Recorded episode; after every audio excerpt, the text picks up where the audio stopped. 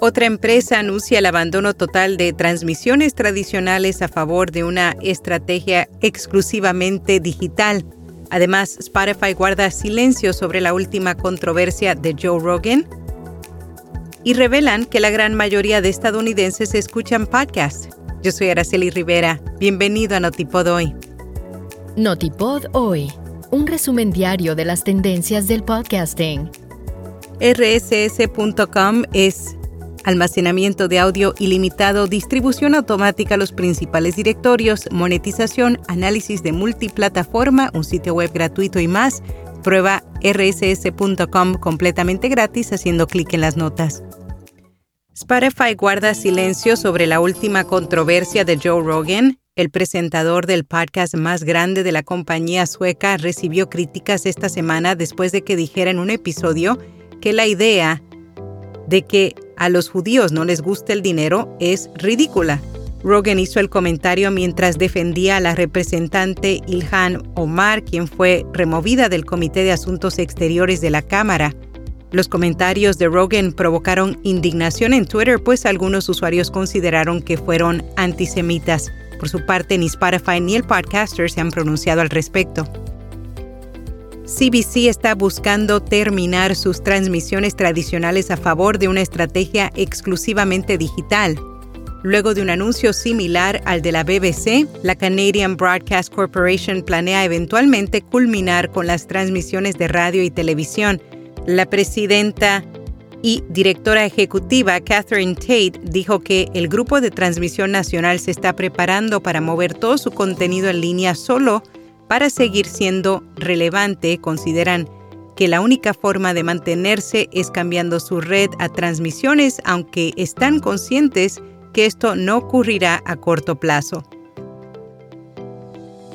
Revelan que la gran mayoría de estadounidenses escuchan podcasts, según nuevos datos publicados por el Grupo Internacional de Investigación YouGov Profiles. El 55% de la población de Estados Unidos consumen podcasts Especialmente la escucha se concentra entre los más jóvenes, mientras que cae entre los grupos de mayor edad, específicamente con el 62% de las personas mayores de 65 años que dicen que no escuchan podcast en absoluto. Asimismo, el momento favorito para consumir podcast es cuando realizan tareas domésticas. Hindenburg anuncia un evento para presentar la versión 2.0 de su popular editor Hindenburg Pro a través de una presentación que se llevará a cabo el 13 de febrero. Quienes lo deseen podrán ver de primera mano la nueva tecnología de la compañía, la cual promete elevar el flujo de trabajo con un diseño intuitivo y capacidades de vanguardia. Sé el primero en obtener una vista previa de Hindenburg Pro 2.0 siguiendo el enlace en la newsletter de hoy. Edison compartió la fecha de publicación de su encuesta anual de Infinite Dial 2023. La presentación en vivo en línea está programada para el 2 de marzo.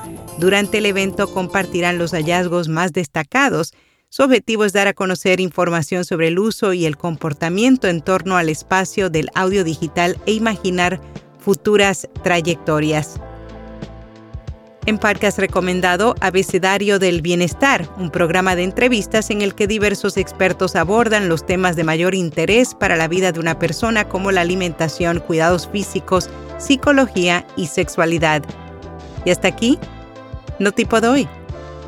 Anuncia tu evento, compañía productora o podcast en nuestra newsletter diaria o aquí en Notipod Hoy. Simplemente envíanos un email a contacto arroba podcast.fm.